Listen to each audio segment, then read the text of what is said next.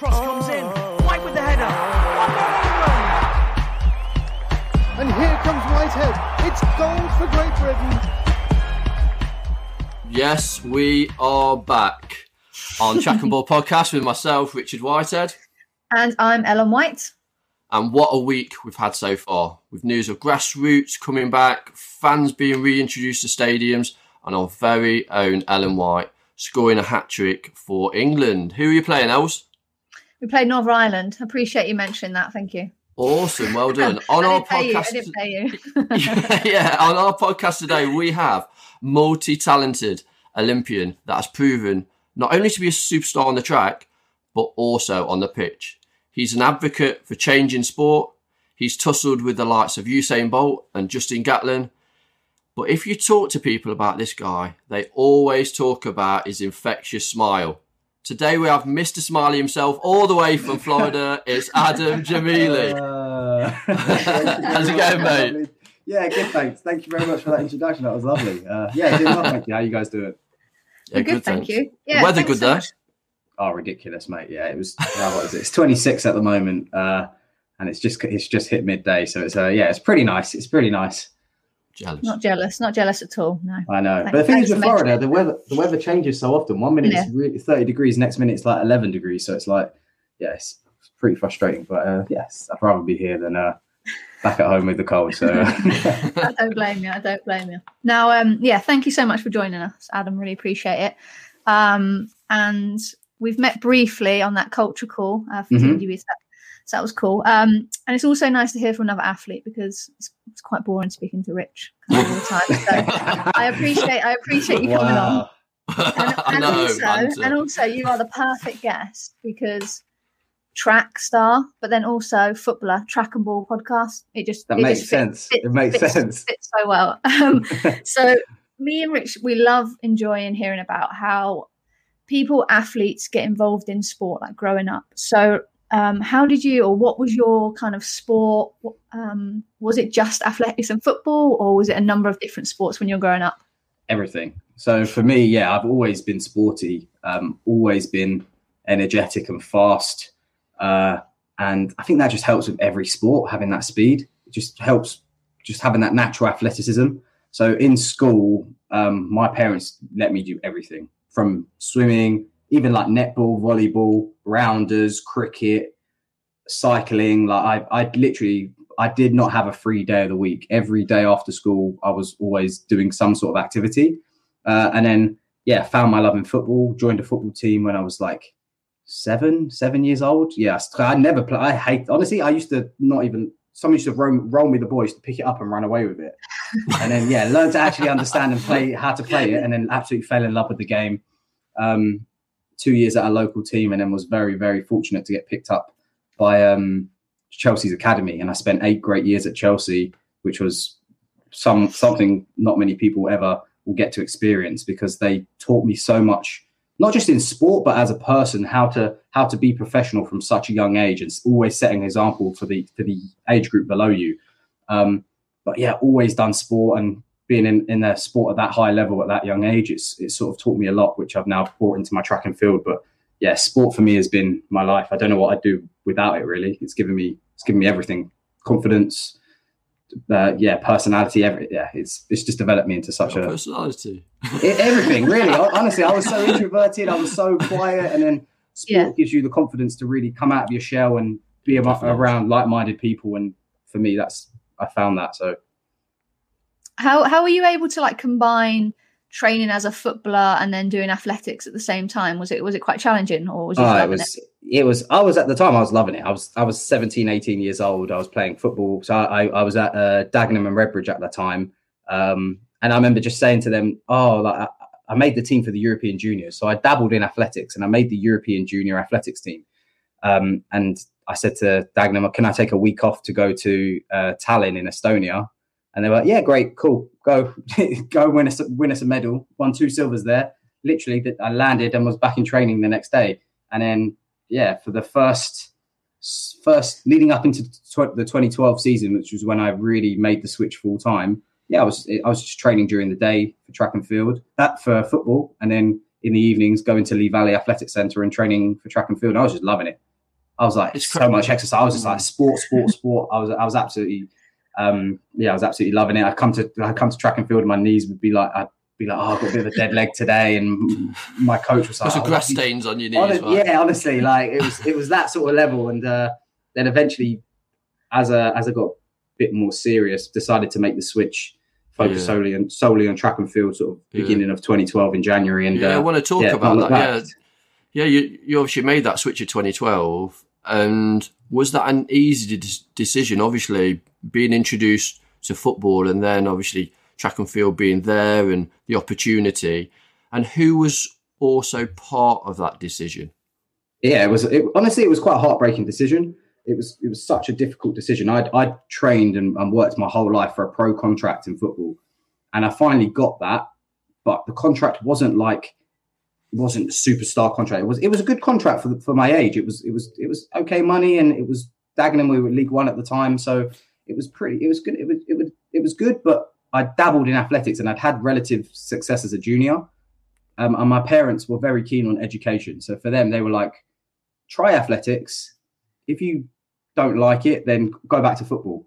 Um, but if you do athletics, you might also be able to get to go to, to university, which you can't do as a um, as a footballer. Years ago you couldn't do. Nowadays you can, but yeah, years ago you couldn't do. Um, so I started. I was like, do you know what? Fine, I'll give athletics a shot. I'll give it my all for the rest of the year, for the rest of 2012, and we'll see what happens. And for me, I just picked it up so quickly. Training every day, being in and around professional athletes. Like the group that I that I went into was so professional, and they really put me in my place, and they really taught me a lot of a lot of things about how how you have to be. I, we trained with um, Jeanette Kwakye, who is retired now, but she was at the time the only Olymp- only Olympic uh, finalist in the female sprints. She taught me so much, and uh, being in and around and amongst that group, literally, yeah, it developed me into sort of a good sprinter, and I was really fortunate to make the Olympic team that year. So Some great messages there, mate. Some great messages. What I what I took from what, what you just said there about not chasing the money. It's not all about self gratification, but it's about what you're passionate about and follow that passion. We have a lot of kids that that listen to and watch these these podcasts, and that's a great message to pass on. Guys, look, follow your passion, and uh, all the rewards will come. hundred percent, one hundred percent.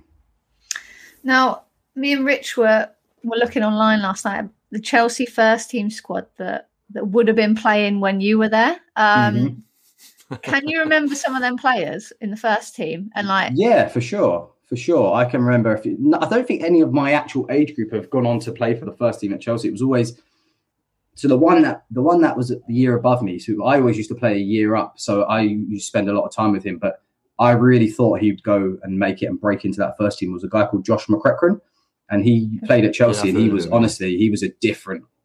He was a different class. He was just a class above everyone, and it didn't quite happen for him. And and most recently, a good friend of mine, someone that is from my area. So we used to travel into Chelsea. He's a few years younger than me, but Ruben Loftus Cheek, he's probably the one that's done the, the most successful. But yeah, I see some of the first team now, and I'm like, wow, these guys are. Nathaniel Chal- uh, Chalobah was a year below me as well, but um, yeah, it's so tough in a club like Chelsea. Like, Mm. there's just so much money, and now football is so instantaneous. They want Mm. players that are ready.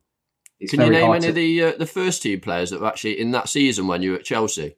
Yeah, Can you name oh, yeah, for sure. It was all. Oh, I was there for eight years, so it was like it was the John Terrys, the Lampards, the Drogbas, the Essiens, the Makeleles, even like the Ha-. Quite even good. the Hasselbaink and, and the Zola. Like they were, they were. There's a different generation, man. And like I was at Chelsea before the money. Oh, Drogba. what a beast! My what a beast. goodness. And do you know something about those guys? Is they were they always gave time to the academy as well, which is oh, nice, not a lot. yeah. Not a lot of people know that, and they don't make it public. But they'd always spend. So they'd do their training, and they'd Yeah. always come and watch the academy. And Jose, um, Yeah. when Jose Mourinho was there, he was a big advocate for that. Mhm. Was he used to come around and make sure we're all feeling part of the club, and it doesn't matter if you're 9, 10, 11, 12, you feel like you're in this football club, and it's just oh, it's yeah. It As a the Spurs fan, it killed me. Michael Essien, Drogba. I was Oh, like mate, going. the team was nasty, man. The team was, was- and then they got Obi Mikel, and then they had Carvalho and Terry. Yeah. Oh, mate, the team was yeah. Ashley Naughty. Cole on the left. Oh, Robben was there. They oh, mate, I could talk all day about football. Like it's yeah, they um they were a fantastic team to to sort of see, and they Yeah. I think they were they won everything. So yeah Going, going back to your, your, your track career now, mate. Um, junior championships. How much did you learn from that that stepping stone? And in terms of the transition to senior competition, because you really did it quite soon after that junior competition, what kind of experience did you take from that championships moving forwards? And was that was that a benefit for you? Did that give you kind of the zest for potentially going to the Olympics in 2012? Yeah, it gave me everything. Making that World Junior team, and I was the favorite going into it. And I'd never been the favorite for anything. I was like, I was pretty excited. I was like, but pretty nervous as well. But it was happening so quickly. Like everything was coming at me so quickly that year. I was 18 years old. I didn't really understand the scale of it. And it was just easy. It was just, like I said, it was just yeah. happening. There was no injuries. There was no hardship. It was just success, success, success, success. So I'd never had that. I'd never had that sort of any reason to think it wasn't going to be like that my whole career. And then as you sort of make that transition, and for me, it happened very quickly. I, I, went to the World Junior Championships in 2012, and like two weeks later, I was lining up in the Olympic Stadium for, in 2012. I was like, "What am I doing here? I feel so out of place." Six months ago, I was kicking football on the on the on the field in Dagenham. So it's like, um, you learn a lot. You have to learn a lot, and whereas you might go from being so successful, winning every single race you do as a junior, to maybe winning five, 10% of races as a senior, because there's no at, at that level, there's no, oh, he's a young athlete. Like it's everyone's racing everyone. They're all men on the line. It doesn't matter. They don't care if you're 17 or you're 27.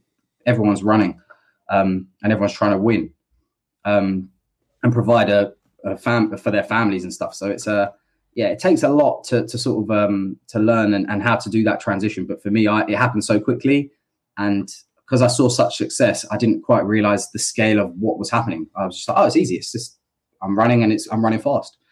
and then when that doesn't, when you start to get injured and you don't run fast, that's when you then realize, bloody hell, like what I did as a junior was pretty mental. And making that transition, like yeah.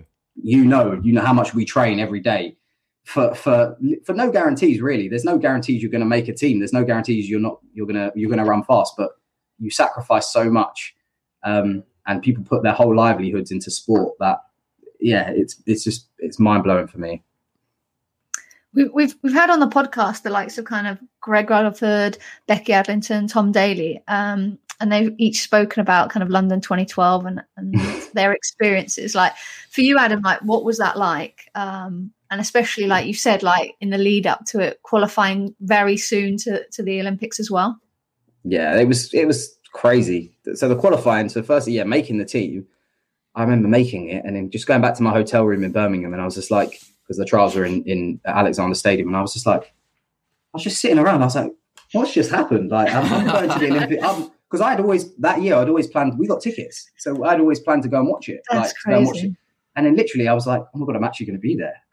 and then, like I said, it didn't quite hit me the scale of it until afterwards. But going to the Olympics was was the best championships I've in London was the best championships I've ever been to. Just being in London, representing your country and having the whole crowd like walking into the stadium and and from the minute you walk in and people see you they're screaming your name. And that's something i'd never had before. I'd never had people even know me. People coming up to me asking me for pictures and autographs. I was like what? Like i was quite like i was like what what's going on? I was trying to see everyone and, and meet everyone. And and i remember my room so greg rutherford who you mentioned he was actually in my apartment he was one of my apartment mates so it was we were six of us in the apartment it was greg Rutherford, a guy, pole vaulter called Steve Lewis, Dwain Chambers, Christian Malcolm, and then myself and Danny Talbot. So myself and Danny were the young athletes on the team. So being with those four really, they, that, mate, they helped us a lot. They helped us a lot to sort of being in amongst the Olympic, like just to not lose your head because it's so yeah. overwhelming. Like it, you guys will know, being being at that, being at like championships like that, it can be very very overwhelming. Especially you go into like the food hall and there's just food everywhere and it's and it's all free. And you can pick anything you want and there's no like it's not all healthy it's there's there's unhealthy food there there's a, there's a mcdonald's there like it's and they they just help keep an eye on us and make sure listen you're here to compete like enjoy this enjoy the enjoy the spectacle but at the end of the day you're here to to run. And that, that really that really helped me myself and danny a lot. And um sharing with those guys, and then obviously seeing what Greg did. And I remember he walked back into the room and he had his gold medal, and we were like, Mate, what a what an Olympic gold medal. Like, mental. yeah, I've got pictures of the medal. Like, I was like, mate, can I borrow your medal? Take a few pictures of it. And like, he just gave it to me. I was in the bathroom taking selfies, and sending it to my family and my friends. Like, got a medal.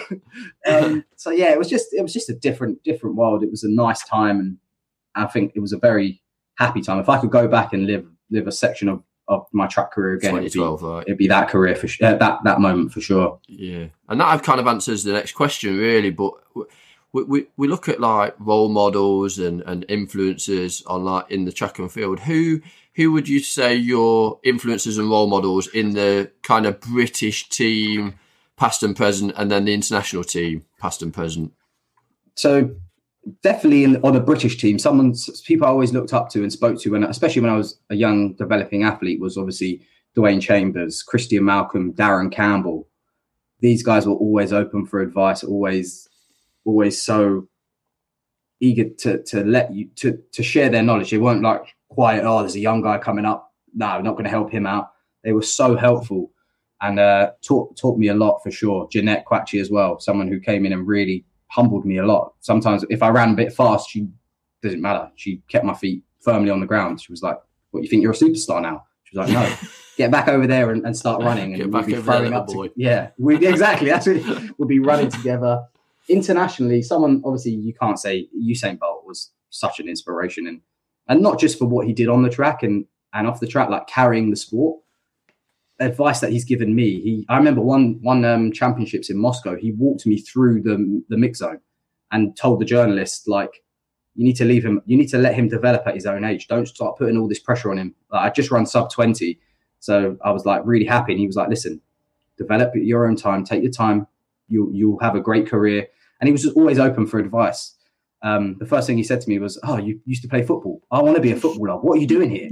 You had the opportunity and you, you chose track. Are you crazy?" So, um, yeah, obviously internationally, Usain Bolt, you see um, So- in track. So you've developed you've de- developed a real good toolkit there, haven't you? that- From obviously those influences, and I think that's really important for those younger athletes again that are listening and watching that they want to develop their own toolkit and learn from other Mm. people's experiences, but but think about the, their own kind of core values and develop their own uh, toolkit. I also have this sieve that I have that I put all people's like best skill sets and then shake that sieve and then the one the things that stick in that sieve are the things I take out and try and use myself and I know from from listening to you how you talk uh, eloquently about other athletes. I think it's really important to you to respect the the past as well as look to the future, right? For sure, for sure. Some a piece of advice. I remember being 18 and, and be, we came on a training camp in Florida, and I hadn't run fast at all. I was, I know, I, I had wasn't established in track and field at all.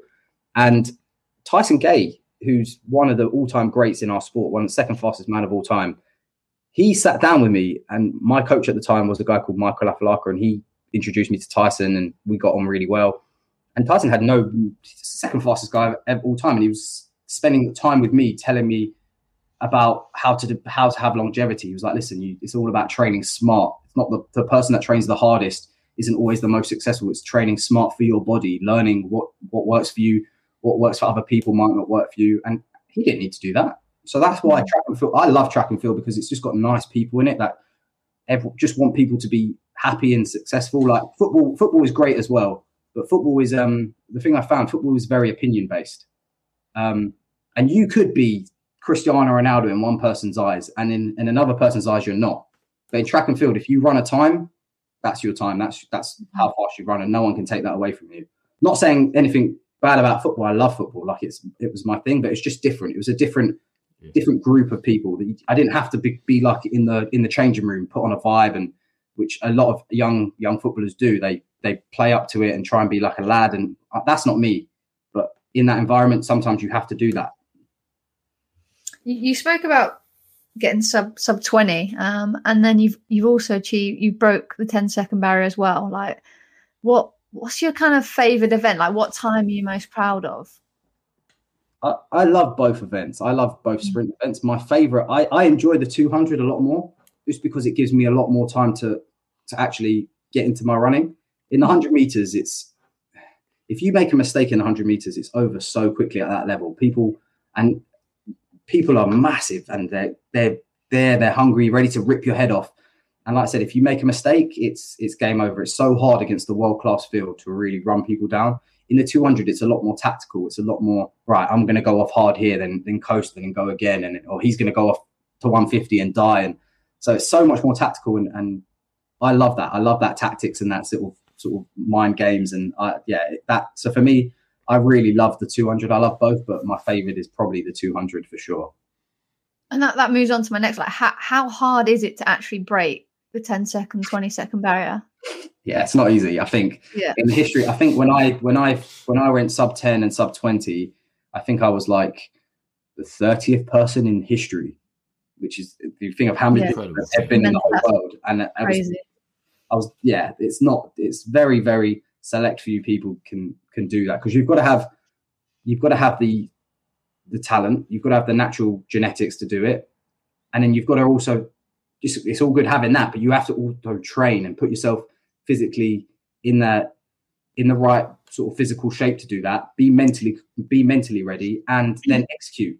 And usually execute in front of a crowd of people with people next to you, either side of you, ready to like rip your head off. So it's yeah, it's very, very difficult. It's not something that's easy to do, but um yeah, I feel very proud to have done sort of both. And obviously, being a high performing athlete, um, what would you say are factors that were able for you to achieve those times? Me, me and Rich talk a lot about the support team that we've got around us, the training environment, obviously the amount of recovery, the lifestyle you lead. Um, yeah, what what are your type of factors? Yeah, there's a lot. I think for, for you guys said it like so correctly. What when people see athletes compete, they see the easy part. They see they see um they see me running for 10 or 20 seconds and oh that's what it's so easy what you do they don't see how much hard work goes into it from not just myself from so many other people my coach my therapist um psychologist if you use it nutritionist um osteo like there's there's such a handful of people who invest so much time into you like we train 10 11 months of the year and we get one so for for a season that lasts three or four months. So we put so much hard work into that 10 or 20 seconds. It's it's yeah there's so much factors that go into it. It's not just about how hard you train as well it's how you live which i it took me a while to understand that but it's it's all good being able to do and smash a really hard session and and come and like yeah you're really happy with yourself. What the hard thing is is can i go home recover so I, can i sleep And enough eat enough to come back and do it the next day mm-hmm. Go again, right? and Go the next again, day, go and the next Yeah, day. yeah. And That, that's when it gets difficult, and that's what people don't realize. It's you can run one great time or you can run one great session, but the recovery and what you do off the track is probably more important than the, the work you do on the track. So for me, that's a factor that I found really needed needed work. My my supplements, my nutrition, and my sleep, and that's what I've really sort of focused on, and, and I've seen great results because of it. Yeah, mate, you look in great shape as well. You look like Thanks, uh, mate. you're trimmed up and you're ready to Trying ready to. to fire. Yeah, got to, got to, man. You see these guys that I run against, you see them on the line, they're all massive, ripped, 10 pack. It's not about them. It's No, not it's about not. them, man. It's, not about you.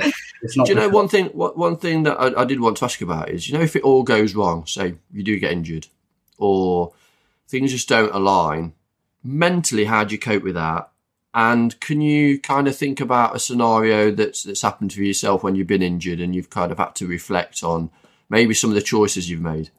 Yeah, for sure, man. I think any every athlete go, will go, go has been through injury or will go through injury. If you find me an athlete in any sport that doesn't go through injury, then you found one in a billion because that just doesn't happen. Um, the, some advice I got from a from a hurdler, um, American hurdler called David Oliver. So he was like, I, I remember at the time I was really injured, um, and I, I was at a track meet with him, and I was like really soppy and really down, and and he just said to me, "Take some time to to, to understand what's happened to you, but it's not a pity party. No one's going to feel sorry for you. It's that's what he said to me. He just brutally said, "It's not a pity party. You need to now work and do the boring stuff to get yourself back up to where you need to be and at a better level than you're already at, so you don't get injured." Um, but mentally, it's tough. Mentally, I find you do need to take a day or a couple of days to, to understand what's happened to you, accept it. Once you've accepted it, it's out of your mind. What am I? What am I going to do every single day now to get myself healthy and, and ready to run? Um, Mentally, it's tough though, isn't it? Mentally, it's It's tough. tough. Sometimes I, I, I, um, I had a, a fall um, earlier this year, and uh, one of my blades snapped, and I had concussions. So I had three weeks when I couldn't train at all, and I hit I hit the ground about 24 miles an hour. So um, I, was, I was running probably for those that are watching, listening. So every 100 meters, 9.9 seconds. So that's my last 100 meters. So I was flat out and then snap, go down, hit the floor. And literally in that moment, I was like, this might be my last time I like set on the set foot on the track. Do you know one of those moments? Yeah, And- for sure. because you must have had those moments. I know from your career, you must have had those moments where you think this Achilles, this hamstring, that might finish me forever on the track. And how do Yeah. you then cope with that? you you have to stay positive. I mate, I've been I've been at Loughborough and I've and I've seen you sprinting, pegging it full full full sprint outside, and I've seen your blade snap before, and I've always thought, oh my god, like it's Does it mu- speed the, the speed you get to as well. It's absolutely it's absolutely crazy.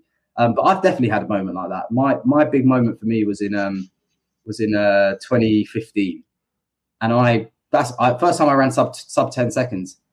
I dipped like an idiot. I thinking it was an Olympic final. It wasn't. It was a dunk. I don't know what I was thinking. I fell over, um, and yeah, my hamstring. I felt it's like I've been shot. It was the worst pain I've ever had. My hamstring just went like that, tore it. Grade grade four. I don't. I can't remember what it was. It was it was awful. Disconnection. uh, Yeah, it was it was awful, Yeah. and I I thought right, that's it. I remember getting the scan, and the guy was telling me how bad it was, and I was like, that might be it. That might be it. And I was sitting with my parents, and they were like, no, no, don't be silly. And I was just there like, I think that's it. I think this is going to be a really hard injury to come back from, and it was. It took me years and years to get fully fit again, but um, I never lost that faith. I always had that faith. Once I put that out my mind, you can't think like like that's going to be that's going to be it. Your your career is going to be done. Um, I was only young as well. I was 22 at the time, so I thought, you know what, you've got enough time to get back into it. But if I had an I an love that as well. now, I love that. Having the faith. I love that. you have to you have to have faith. If you're negative, you, you cortisol builds up, and you, you're only going to get into a worse state. You've got to be positive and and try and fill your fill your body with positive positive, positive energy. Manifest being being healthy, and it happens. And that, that leads nicely onto my, my next question because obviously we're we're living in a very weird time at the moment and obviously people need to be stay positive. So that's a, a really, really good message. Um and obviously um I, like I'm feeling pretty positive about the Olympics happening. Um like what what what's kind of your thoughts? How are you feeling ahead ahead of Tokyo? Yeah, um, I, I, do you know what? It's good you said that. I was, I I had a few months of quite a down. I've never actually spoken about. I put a little thing on Instagram a, a, few weeks ago, but I've never actually spoken about this. I have always come across as being a really positive, bubbly Mm. person, but and sometimes that's really hard to to sort of maintain. And everyone always looks to you like you're a superhero, especially as an athlete. You guys know everyone always looks to you like you're resilient and nothing's going to bother you, and you just get on with it. But the last few months, especially when the Olympics got cancelled, I really went into a big dip mentally. Like I was, I was getting anxious. I was, I wasn't sleeping well. I was, I was waking up in like hot sweats, not knowing what what what was going on because I just had no purpose, and I just, I was there was a lot of external factors going on, like a lot of sponsorship stuff as well because the Olympics didn't happen. So I was just in a really bad place, and and I found talking about it with my friends and the family, which I didn't want to do because I, I feel like oh you should be strong enough to to get on with it like, with yourself but me sharing the burden with those guys really really helped. And they gave me a lot of perspective about what I'm doing as a job. And it's just running in a circle as a job. Why am I getting so stressed up? Why am I getting so stressed about it? Like there's life after sport. Um and then obviously seeing what's happening now with the Olympics I, I sit on a few BOA calls um, and we've, regular communication with our governing body. I train with one of Ja- Japan's fastest athletes, so he's in regular contact with his own governing body. So as far as I know, it's definitely happening. Mm. Unless there's a new COVID nineteen that comes out and it destroys the whole world, like the Japanese are planning for it to definitely happen. So for me, that put me in a positive mindset. I've got targets, I've got goals to aim for. I, I really work well when I'm aiming towards a goal, long term and short term. Um, so I always it was nice to have a long term goal to aim for, and uh, yeah, put me in a positive mindset, and I was able to knuckle down and, and get into a nice positive mindset, and uh, yeah, go out and train every day. No, really appreciate you opening up as well because there'll be a lot of people kind of listening and and uh, watching this and and feeling the same about about a number of different issues, but being Mhm. able to kind of open up, either speak to friends, family, or, or somebody else about how they're feeling. Like you say, like kind of um put that burden, not put the burden on them, but being able to have that the load. Exactly, yeah. I think that's really important. So we, yeah, thank you for for No. saying that. My pleasure. It's yeah, it was a tough time, but there's always light at the end of the tunnel. Mm. Always, no matter how long the tunnel may seem, there's always light.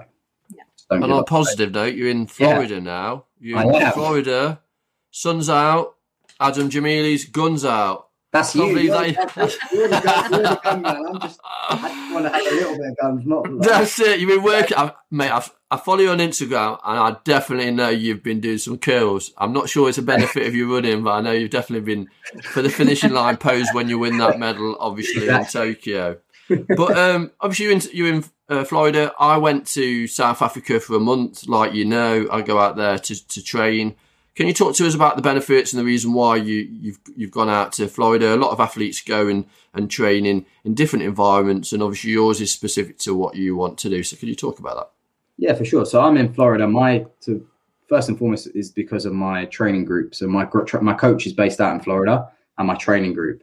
Um, and I put myself in the environment. I realized quite quite quite quickly that if I want to be the best, I have to train with the best, and I have to train with them every day, beat them every day. So when it comes to the Olympic final, I'm not. I, I'm confident. I'm like right. I can. I back myself, and I'm. And that's why I've always got confidence because I, if you put yourself out there with the best, it gives you that confidence. So I train with some of the best sprinters in the world. Like if we, I think there's probably eight or nine of us that if we line up, everyone has a PB under 10 seconds, some nine, eight. Everyone's the top of their game for their country. We've got seven different countries, athletes that we train with Canada, America, Jamaica, uh, France, like Nigeria. We got we've got such a array of people. Um, that's partly why that why I've done it. Obviously, my coach is out here and he's phenomenal. I trust him and I know he'll get me in the best shape. And then the benefits are the weather.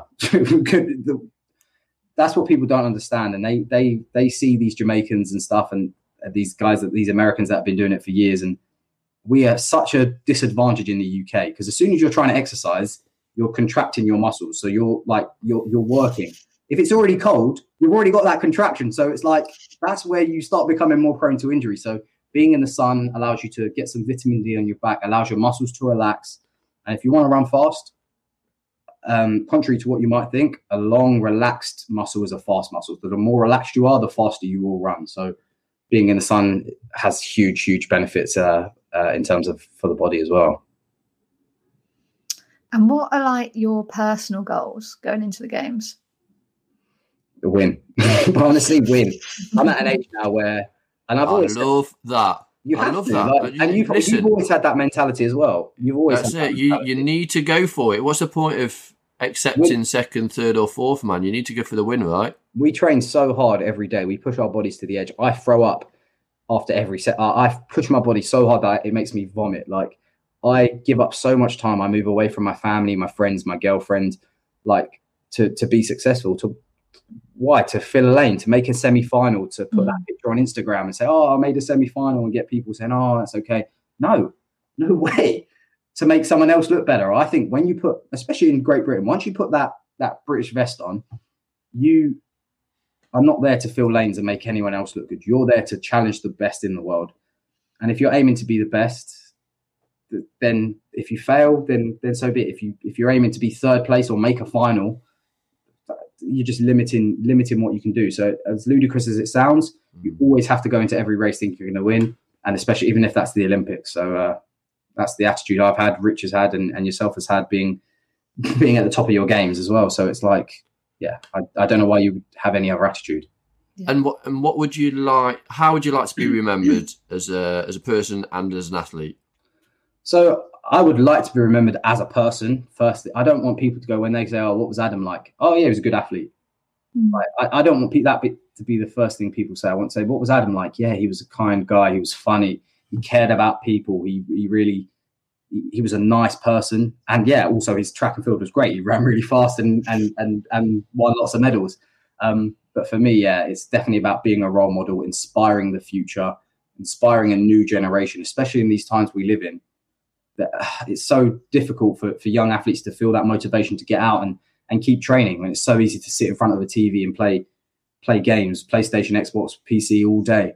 Um, so for me, I think us athletes, we now have added responsibility to to start inspiring this generation who who might not have that motivation to do sport. So and you've definitely embraced the the the the, the getting that that British tracksuit, getting that British vest, and you've you've obviously set up uh, with some fellow athletes the uh, mentoring network. yes, yeah. and I know you're passionate about that. What does that involve, and and where are you at at the moment with that? so we so myself so it came originally from myself athlete called emily diamond and an athlete called holly bradshaw uh, pole vaulter so we we came together and we thought there's not there's not anything any program going on where these young futures athletes have access to us senior athletes and we've got so much experience and so much knowledge to share with these guys that can actually really benefit them and if we can teach them to not make the same mistakes that we had um, so we set up something called athlete connect and now we've got I think there's about eight athletes. Myself, so uh, there's yeah, there's Laura Weightman, Tom Bosworth is there, uh, Sophie McKenna, Katarina Johnson Thompson, Andy Pozzi. So we, we're all part of this program, Dai Greene, uh, and we set up uh, monthly calls. I think we had about 200 athletes on the last one. I think the next call is. Is it Thursday today? Oh, the next call is today. Actually, uh, it's the last Thursday. It's the last Thursday of every month. We do a call with three new athletes, um, and we invite the guys in and there's a different theme every time and they send us the questions and and we only talk for an hour but we just go through any anything that we want to talk about to them and if they want to ask some questions and yeah we did that off our own backs and just just because we thought there's nothing like that and if we can help inspire one or two of those athletes go on to be olympic champions then our job's done so um Mate, that is brilliant.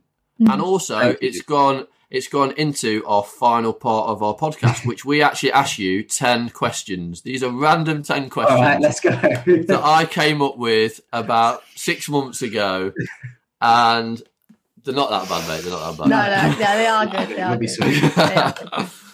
okay, on, first Rich, one you else. go. I'll go then. Okay, uh, first one. This is going to be your hardest question, I reckon. Alright. First question is track or ball. track track track, track. Oh! That's, that I pains thought- me to say as someone who follows. I thought you were gonna struggle there. football, Adam, like- I thought you were going to help me on Oh, this. I've literally had one person that's done it on this podcast. So Oh, I'm I'm on struggle I- street here. It's very close, but track is definitely edited for me. Okay. Um, what is your greatest accomplishment in life so far? oh, wow, Jeez, that's We're just Uh, going in oh. deep, real deep. probably probably when I became. We won the world championships in the four x one um, in London. We did that in 2017. That was to be a world champion. If anything, is was just Yeah. phenomenal, and to do that in London was just different level. So yeah. Next question is: Do you believe in ghosts? do you know what I? I don't want to say I, I do, but sometimes things happen, and you're like, that's very odd. So I don't know. Mm. Um, energy, more energy. Maybe there's an energy. not- I don't believe there's like a go. Woo, like, maybe I was a yeah, but not so much now. Uh, okay. What's the biggest risk you've ever taken? Starting track and field, leaving my whole career in football. Um, when you had a pro, and I had a pro contract there for nothing, for no guarantee of anything in running. That was the biggest risk. Yeah. It, it turned out pretty good. Yeah, it's epic, yeah. mate, and that's uh, like I say. There's lots of lessons for people out there around around risk to reward, and Mhm. you obviously fo- followed your heart there, and you, you've seen the the rewards Yeah. of that. And it's not just obviously in track and field, but in yourself as well. I think you've been loyal to to who you are. Oh, Okay, thank next question is: Can you sing? in the shower, yes. I Uh, like what's your go-to song? I like "Ironic" by Alanis Morissette. That is, Oh, that is a That is- great song. that's a great Yeah. song. How, how, how's that shower. go, mate? How's that go? Uh, you have to find out online. I thought you were going to do it then, actually. No. Uh, okay, when are you your happiest? uh, when I'm around my family, my friends, my girlfriend, people, the people that I love and care about, that's yeah, that's just the best feeling. You're having some nice food and you're just watching a bit of telly or something. You're just surrounded by the people you love. Yeah, hundred percent. What's the silliest thing you've ever get got upset about? The silliest the thing. story behind this. There must be. the- Oh, just there, there's a lot. I get something. Yeah, I don't know. Sometimes when I'm hungry, I get things. When I'm hungry, I get upset by a lot. Hungry. You're hungry, right? I get hungry. Honestly. Yeah. I'm really. I just get really. uh, There was a story. Yeah, I was. I was um driving with with uh with a friend of mine, and and uh, we were having a discussion about traffic lights because the, the light was blinking yellow, and I, I thought the the blinking yellow meant something, and she thought it meant something else, and it turns out she was right. But we got into such an argument, and I got so angry and upset by this because, and it turns out I was just hungry. But like, it was. It was like, what does the blinking yellow mean? Does it mean give way? Does it mean go-? like? It was so stupid. But that that's the first thing that comes to mind because I Yeah. remember how it became a massive deal when it was freaking traffic light. Like, Okay. Where do you see yourself in 10 years? Hopefully, hopefully, I would love to be in the governance of sport as a job. I'd love to. I feel like I could definitely make a change. I've been in the sport for for a while now, and I've got some good ideas, and I really believe I can make a change for the future. So I would love to be in the governance of sport, but yeah, hopefully with a nice family and uh, yeah, not not stressing about too much, just getting fat, enjoying food, being big. Like I'm genetically meant to be fat. I can't wait till that day. I don't have to. I'm putting a timer on my phone for 10 years and we're going to re- re- redo this again. Absolutely. But yeah, job wise, definitely, hopefully in the governance of sport. I'd love to do that. How would your friends describe you? Big loser. Definitely weird. They definitely say weird. Weird. Happy. Um, and then just yeah, I don't know, like energetic, like maybe maybe border on ADHD. Like I'm always like tw- like I'm always around, like always got a million thoughts going through my head and just speak them all at the same time. But um, yeah, probably like that. Okay. And the final one is what's your greatest fear? Or if, what actually physical physical fear or actually mentally like like a physical Anything. like fear of failure? Because I obviously I fear failure for sure, like most people do. My physical fi- like physical fear would be rats. Really? you want to see you want to see me scream and cry like a girl? That's what you, you put. no way, no way. I've, and I've been, I've been with my my grandma, who's she's barely five foot, some old eighty year old Iranian lady, and we've been in her garage before, and there was a rat in there, and she just picked it up with her hand like that, and I was. I was like 16, 17 years old, and she was like, "What? Why are you scared of? It's a rat!" Like, yeah, rats. Don't like- And then obviously, yeah, failure as well. In terms of being a bit more serious, that was uh, Mate, I've got I've got some things now that I could pass on to your teammates for Tokyo for sure. Hey, uh, that's a, there's a reason I could never do I'm a celeb or any jungle show like that. Like, no way, are you joking? Spiders fine, snakes fine, bugs fine, rats. Mm-mm, no, no. Well, thank you, Adam. You, you're a star. You've, I I think there's there's some great messages in there for the listeners and viewers, and for myself and Ellen, we've we've definitely enjoyed uh, your your company, and good luck, obviously, Mate, for this year guys. going into Yeah. Tokyo. You guys, No, thanks. Adam. Appreciate it. Thank you so much.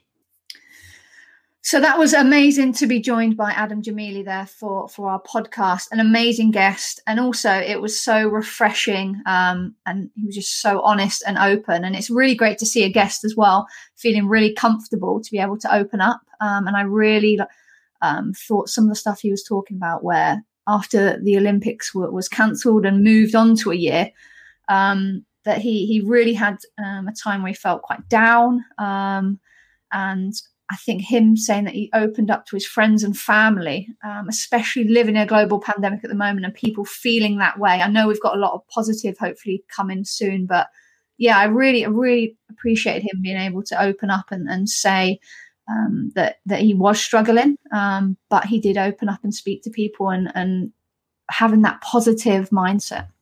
One of the, the things that we wanted to do with this podcast is to have these kind of conversations, these transparent and honest conversations with athletes, and to give them the platform to talk openly about what's really uh, passionate and and what really means a lot to them, and to have somebody like Adam uh, and be part of his journey into Tokyo, I think it's been really important for us as well because we're in, in very similar um, journeys and uh, for me as a as a, an individual athlete, and for you, Els, I'm sure being in as team athlete, you've taken some real positive messages f- from that. And one of the things that I, I thought was really important that he he's learning all the time. He learned from when he was a junior to a senior to then the the lessons he's learned from other athletes on the on the way. Thank you so much for joining us for this episode of Track and Ball podcast. Make sure to subscribe to our YouTube channel and make sure to comment on our Twitter page who you'd like us to have as guests. Um, any comments, any questions, we'll be happy to answer. But we really appreciate all your support as well. Cross comes in. White with the header. One more on the run. And here comes Whitehead. It's goal for Great Britain.